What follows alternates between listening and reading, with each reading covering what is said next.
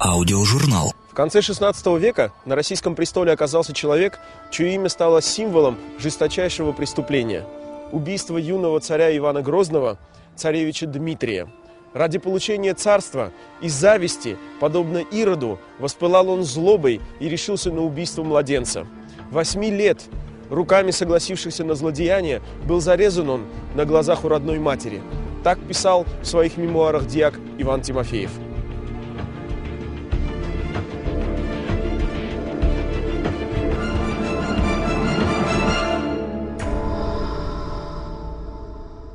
Он, как и многие другие современники, верил, что из-за Бориса Годунова до ныне земля российская потрясается всякими бедами, великой смутой. Но все это произойдет потом, когда сам Борис и его сын и наследник будут мертвы. И так ли уж на самом деле плох был первый в России выборный царь? Это человек, который, собственно, провел ну, первую избирательную кампанию по выборам в цари собственно, был первый выборный царь на Руси. Вот. Провел, и, надо сказать, талантливо. Вот.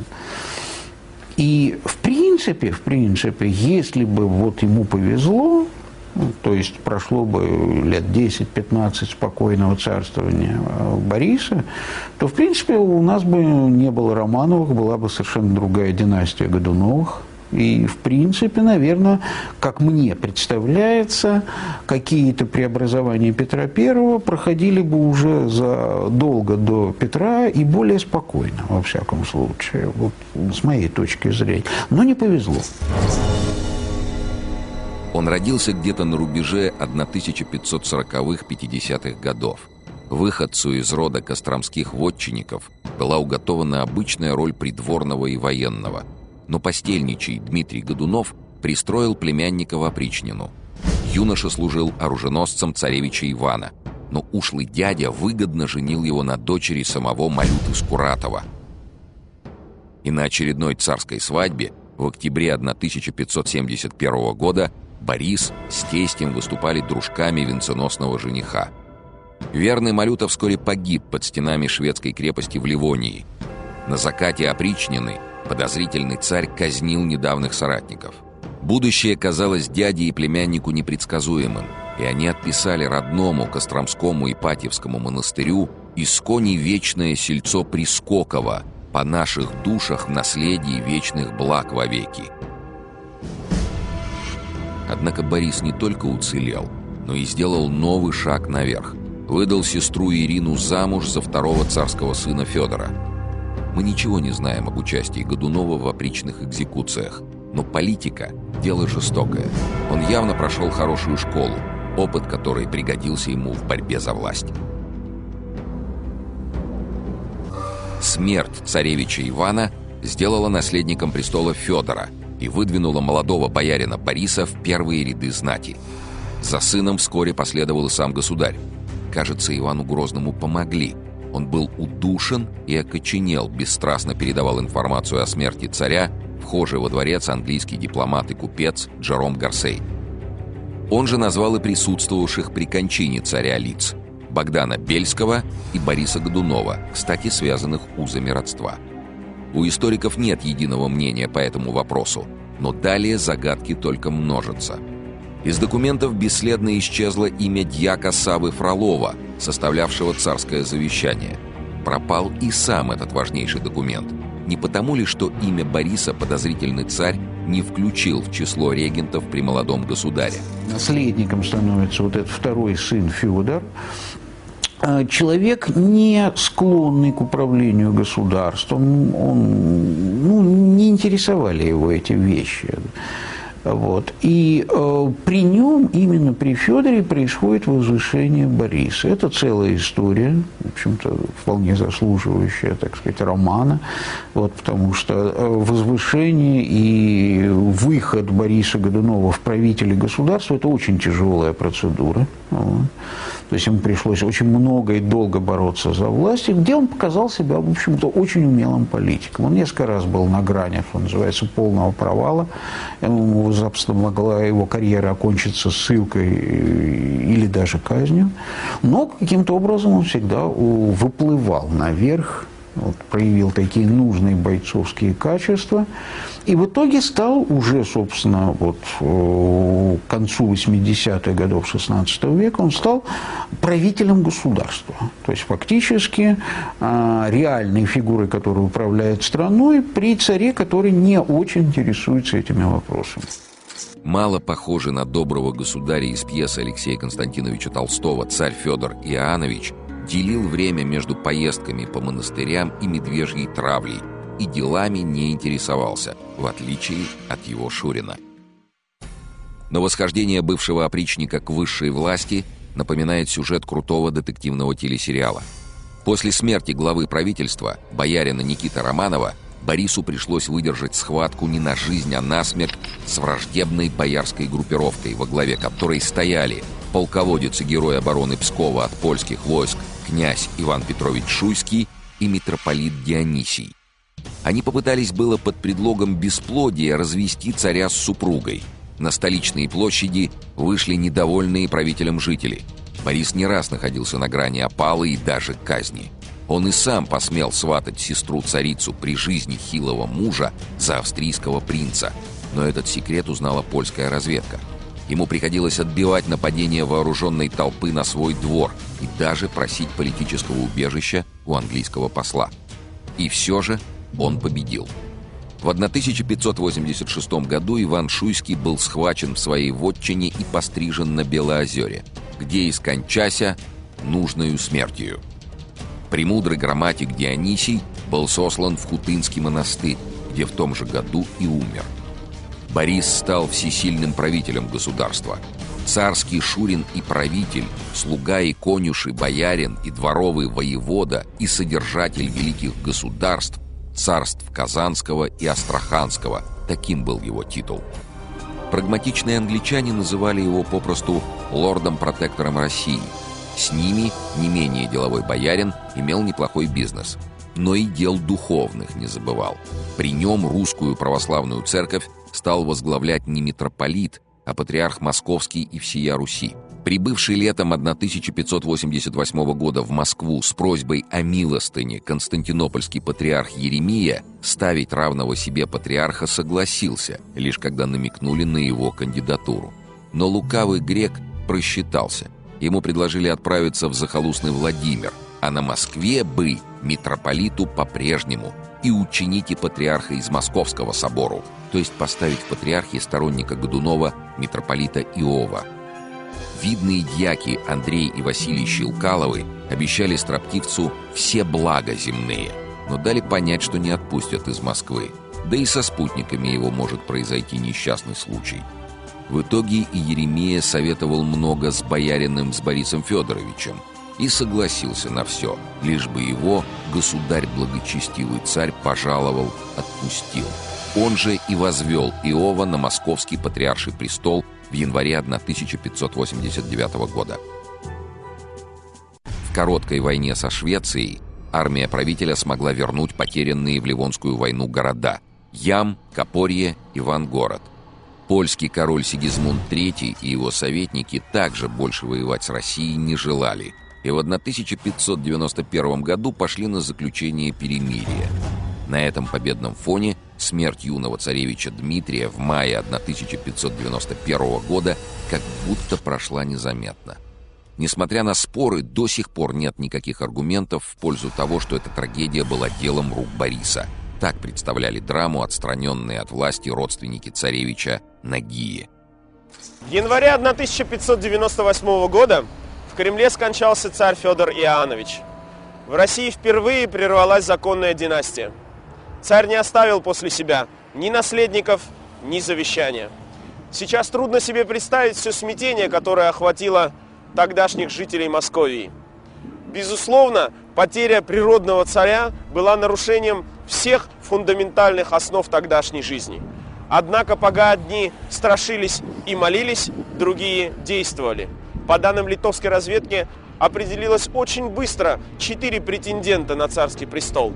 Братья Александр и Федор Романовы, князь Федор Мстиславский и брат царицы Борис Годунов.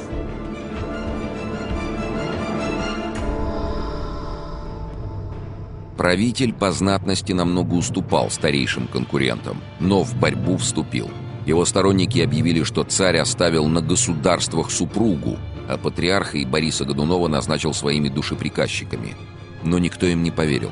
Подданных заставляли принести присягу патриарху Иову и православной вере, царице Ирине, правителю Борису и его детям. Она провалилась, и царица ушла в монастырь. Борис заявил, что берет на себя управление государством. Но Боярская дума о Борисе и слышать не желала. По Москве передавали слухи, будто Годунов отравил благочестивого царя Федора, чтобы завладеть короной.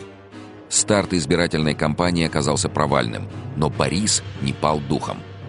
От имени сестры царицы он объявил амнистию всех винных людей и татей и разбойников по всем городам и тюрем и демонстративно удалился в Новодевичий монастырь.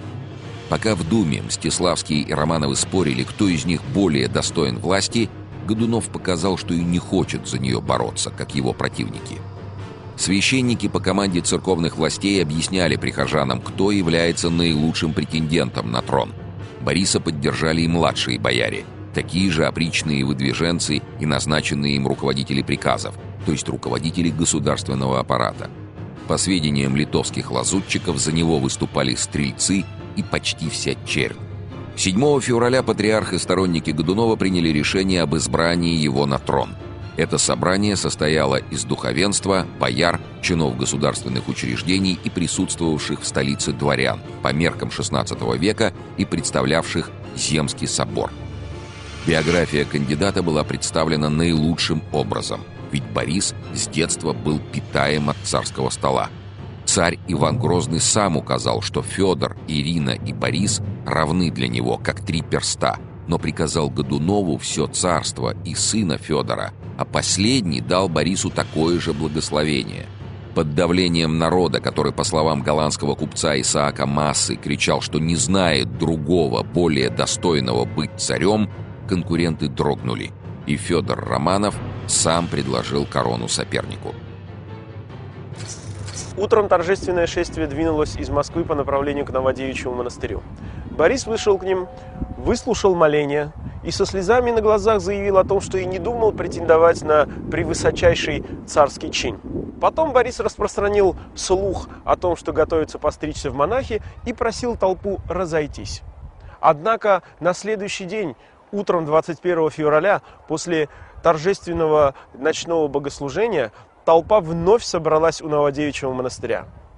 Как описывает очевидец событий диак Иван Тимофеев, Борис опять вышел на паперть толпе, обмотал шарф вокруг своей шеи и показал, что скорее удавится, чем примет царский чин действительно реальной просьбой э, каких-то кругов и народа, потому что без царя жить невозможно на Руси. И когда эта вот процедура, так сказать, затягивалась, ну, он действительно, вот, понимая, что Э, так сказать, своих там, противников, ну, он еще Романовых, он, так сказать, до этого ухитрился, значит, убрать и разгромить. Э, вот все-таки легитимным путем, Земским собором был избран на престол. Но, в общем, это было все равно главное его, собственно, несчастье, что вот, ну, не, не природный царь не Рюрик ведь все-таки быть выборным царем в ту эпоху – это очень большой риск. Потому что а, для сознания средневекового человека царь – это не просто должностное лицо, которое сидит на работе, да, а царь – это ну, особо почти священное. Вот свой природный, законный государь – это совершенно естественно. Когда прерывается царская династия, это для людей той эпохи в Москве это страшное потрясение. По версии проигравших, организаторы демонстрации угрожали за неявку на нее штрафом и принуждали горожан с великим воплем вопите и слезы точите. Не теряя времени, патриарх в ближайшем соборе нарек правителя на царство. Через несколько дней Годунов возвратился в Москву. Весной 1598 года в провинции отправились дворяне и дьяки с царским жалованием принимать присягу новому царю. Расколотые на партии бояре не могли этому препятствовать. но явно не спешили признавать худородного выскочку и предлагали тому в соперники бывшего по воле Ивана Грозного один год на престоле служилого татарского царя Симеона Бекбулатовича.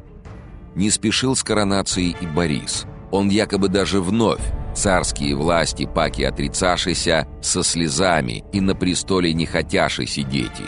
Но тут как нарочно пришли тревожные вести о походе крымских татар во главе с ханом на русские Украины. Царь стал во главе армии, и бояре оказались перед неприятным выбором. Либо занять посты в полках и признать указы царя, либо отказаться и навлечь на себя обвинение в измене. Они подчинились. На Оке под Серпуховым раскинулся громадный воинский лагерь.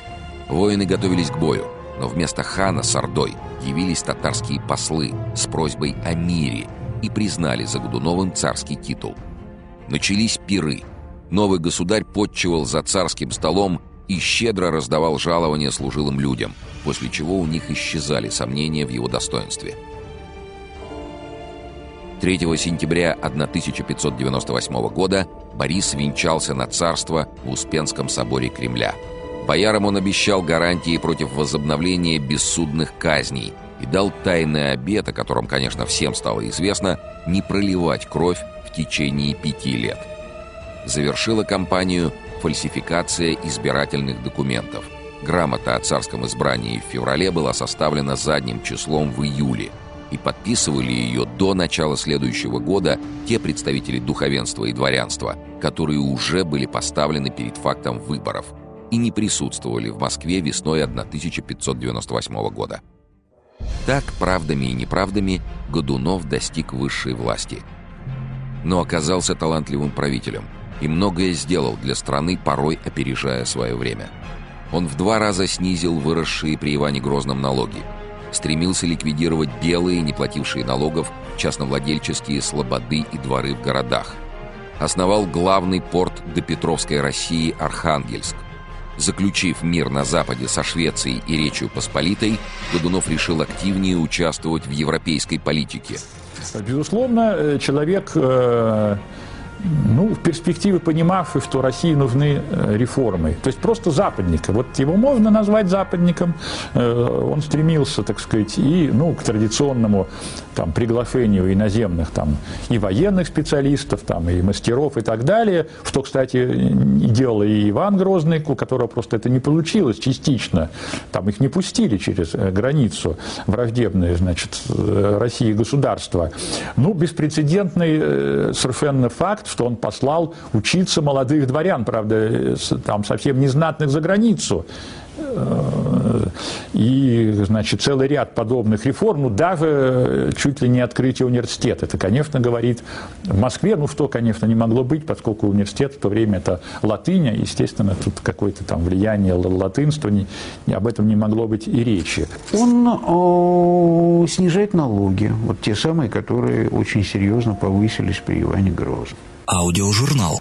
Он первый, кстати, э, начинает такую вот э, практику социальной помощи, что ли, государ, со стороны государства. Вот когда в стране развернулся Великий голод, это в начале 17 века, в 1601 году, это государственное строительство, это раздача милостыни из царских житниц, то есть вот это вот практика такой вот социальной поддержки, это впервые, собственно, вот это вот при Борисе Годунове.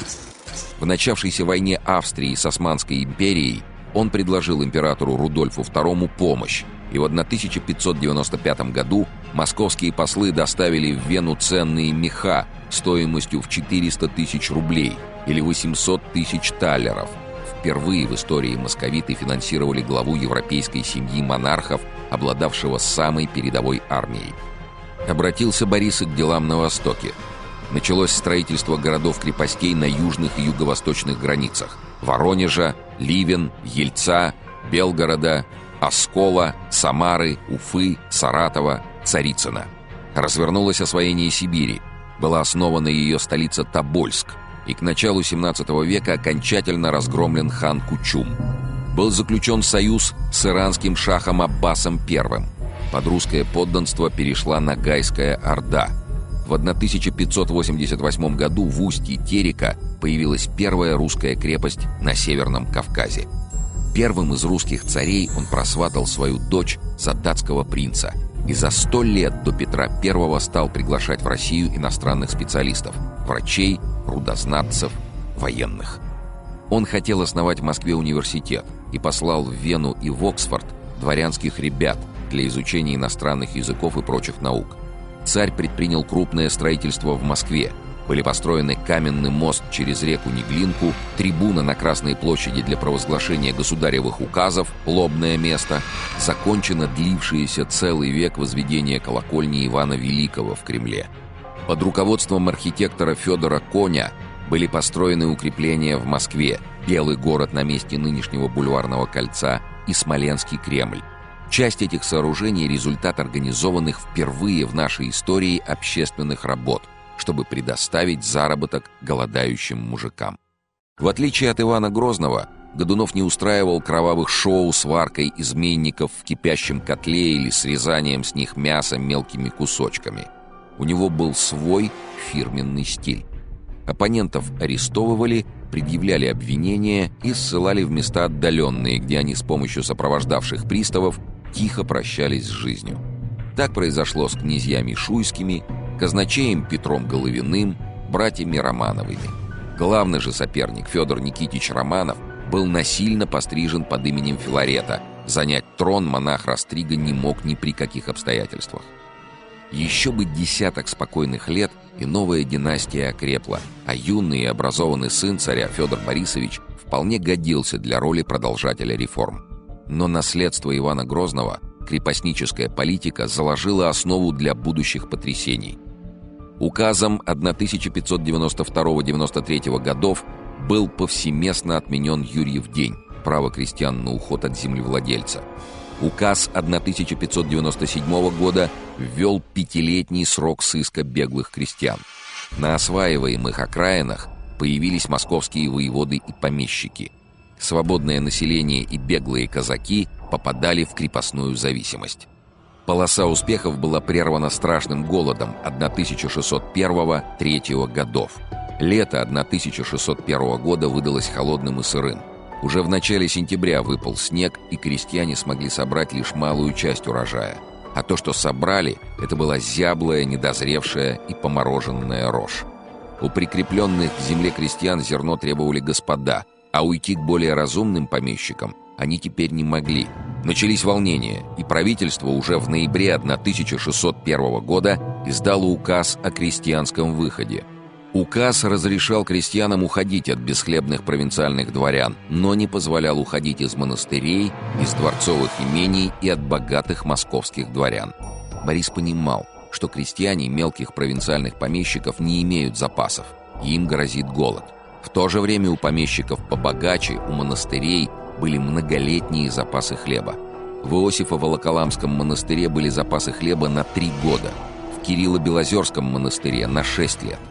Царь снарядил розыск по всей стране. «Не найдется ли запасов хлеба?» – писал иноземец Конрад Буссов. И тогда обнаружили несказанно много скирт зерна, в ста и больше сажень длиной, которые пятьдесят и больше лет – простояли невымолоченные в полях, так что сквозь них росли деревья. Годунов обращался с призывами к владельцам хлеба, требовал, чтобы хлеб продавали по более дешевой цене, но царь не мог настоять на выполнении своих распоряжений.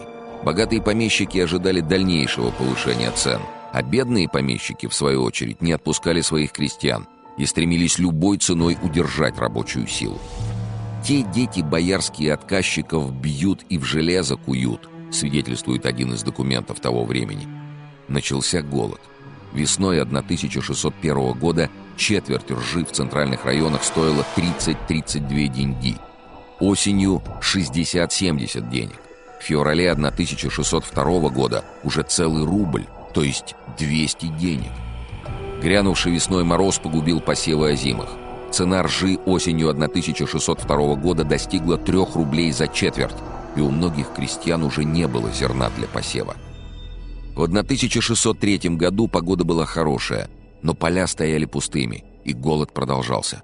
В то время, по воле Божией, По всей московской земле наступила такая дороговизна и голод, что подобного не приходилось описывать ни одному историку, свидетельствовал голландский купец Исаак Масса.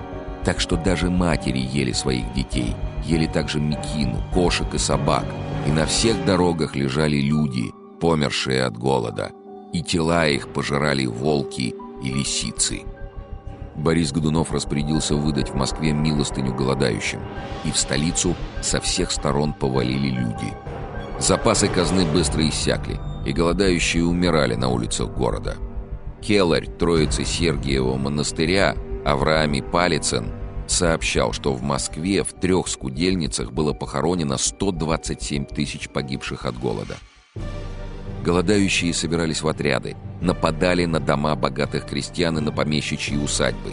Из-за ужасной дороговизны и голода начались столь страшные, бесчеловечные и в некоторых местностях никогда не слыханные убийства, свидетельствует служивший в Москве наемник-солдат Конрад Буссов. С осени 1602 года разбоями были охвачены многие районы страны. Сохранились сведения о посылке карательных отрядов во Владимир, Волоколамск, Вязьму, Можайск, Медынь, Ржев, Коломну. Летопись говорит, что царь Борис не мог справиться с разбойниками. Посылавша многожда на них, и ничего им не можаху сотворите. Разбойников хватали на месте преступления и сжигали заживо, либо топили в воде. Беглые и холопы собирались в крупные отряды, против которых приходилось посылать войска. В 1603 году было восстановлено, на этот раз окончательно, крепостное право. Последствия голода и колебаний стали гибельными для династии. В глазах знати Борис всегда был худородным.